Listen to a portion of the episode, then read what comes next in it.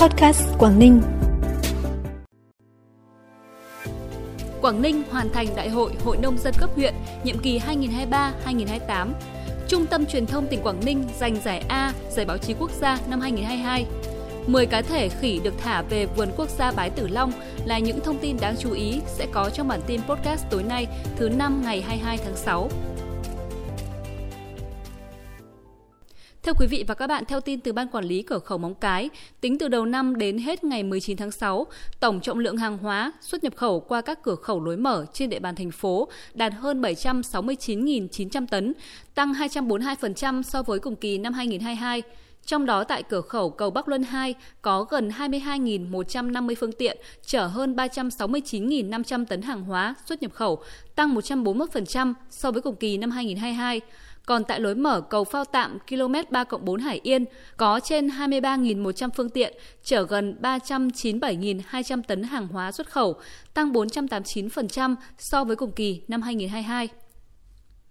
Với sự chỉ đạo thường xuyên kịp thời của Hội Nông dân tỉnh Quảng Ninh, cấp ủy các địa phương và sự chủ động sáng tạo của Hội Nông dân các huyện thị thành phố, đến nay toàn tỉnh đã hoàn thành tổ chức đại hội Hội Nông dân cấp huyện nhiệm kỳ 2023-2028, đảm bảo nội dung, quy trình và tiến độ đề ra theo chỉ đạo của tỉnh ủy và Trung ương Hội Nông dân Việt Nam – Hiện Hội Nông dân tỉnh tiếp tục chuẩn bị tốt các nội dung, điều kiện để tổ chức đại hội cấp tỉnh, đồng thời đẩy mạnh phát động cán bộ, hội viên nông dân trong tỉnh thi đua lập thành tích chào mừng Đại hội đại biểu Hội Nông dân tỉnh Quảng Ninh lần thứ 10, nhiệm kỳ 2023-2028 và tiến tới Đại hội đại biểu toàn quốc Hội Nông dân Việt Nam lần thứ 8. Tối 21 tháng 6, tại Cung văn hóa hữu nghị Việt Xô Hà Nội, Hội Nhà báo Việt Nam đã long trọng tổ chức trao giải báo chí quốc gia lần thứ 17 năm 2022 Trung tâm Truyền thông tỉnh Quảng Ninh lần đầu tiên vinh dự giành giải A với loạt phóng sự phát thanh, kiểm soát quyền lực cán bộ, thực tiễn từ địa phương.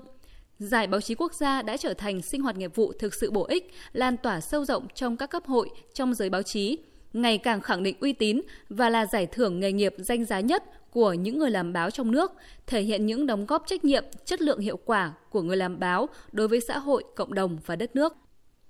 Liên hoan ẩm thực Quảng Ninh 2023 dự kiến sẽ diễn ra trong quý 3 tại quảng trường 30 tháng 10 thành phố Hạ Long với quy mô 200 gian hàng, trưng bày quảng bá giới thiệu các sản phẩm ẩm thực đặc sắc của các khách sạn, nhà hàng, điểm du lịch, các địa phương trên địa bàn tỉnh và các tỉnh thành phố trên cả nước. Thời gian tổ chức cụ thể sẽ do Sở Du lịch quyết định, đảm bảo yêu cầu xúc tiến, quảng bá, thu hút khách du lịch và trên cơ sở triển khai đầy đủ quy trình thủ tục có liên quan.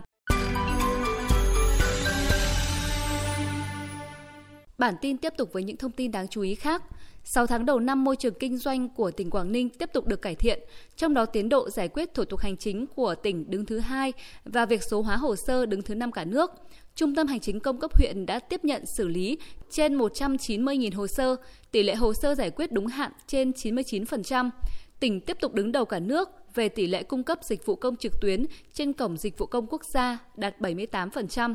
Quảng Ninh cũng hoàn thành 100% thủ tục đủ điều kiện cung cấp dịch vụ công trực tuyến mức độ 4 để cung cấp cho người dân và doanh nghiệp. Thời tiết nắng nóng và thay đổi thất thường bởi những đợt mưa làm độ ẩm trong không khí tăng cao. Đây là điều kiện thuận lợi cho các tác nhân như vi khuẩn, siêu vi phát triển, tấn công và gây bệnh cho con người, đặc biệt là với trẻ em, sức đề kháng còn yếu. Tại khoa nội nhi, truyền nhiễm Trung tâm Y tế huyện Đầm Hà, trong tháng 5 và những ngày đầu tháng 6 đã điều trị cho nhiều bệnh nhi mắc các bệnh cúm, tiêu chảy, viêm phổi, nhiều nhất là trẻ nhập viện do sốt virus với 35 trường hợp. Còn tại bệnh viện Bãi Cháy, trung bình mỗi ngày khoa nhi của bệnh viện tiếp nhận 15 đến 20 trẻ nhập viện mới. Các bệnh thường gặp trong đợt này là các bệnh lý về đường hô hấp và về đường tiêu hóa. Đáng lưu ý là có những trường hợp tiêu chảy mất nước rất nặng, dẫn đến sốc và những trường hợp viêm phổi nặng phải điều trị kéo dài. Sáng nay, Phòng Cảnh sát Đường Thủy, Công an tỉnh phối hợp với Công an thành phố Hạ Long tuyên truyền hướng dẫn kỹ năng phòng cháy chữa cháy cho ngư dân sinh sống và thường xuyên làm nghề trên biển. Đối với các hộ ngư dân sinh sống thường xuyên làm nghề trên biển, hầu hết phương tiện của họ đều là các tàu, thuyền gỗ đã sử dụng trong thời gian dài. Mỗi phương tiện như một ngôi nhà nhỏ với nhiều đồ dùng, vật dụng sinh hoạt hàng ngày được sắp xếp bố trí trong một khoang tàu nhỏ, nên nguy cơ xảy ra cháy nổ là rất cao. Trên một số phương tiện còn có cả trẻ nhỏ. Nhân dịp này, Phòng Cảnh sát Đường Thủy, Công an thành phố Hạ Long cũng đã tặng 30 bình chữa cháy cho các hộ ngư dân sinh sống và thường xuyên làm nghề trên biển. Cũng trong sáng nay, Ban Quản lý Vườn Quốc gia Bái Tử Long đã thả 10 cá thể khỉ về môi trường tự nhiên tại rừng Ba Mùn, huyện Vân Đồn. Đây là 10 cá thể khỉ được Vườn Quốc gia Bái Tử Long tiếp nhận từ Trung tâm Cứu hộ Bảo tồn và Phát triển Sinh vật Hoàng Liên thuộc Ban Quản lý Vườn Quốc gia Hoàng Liên tỉnh Lào Cai.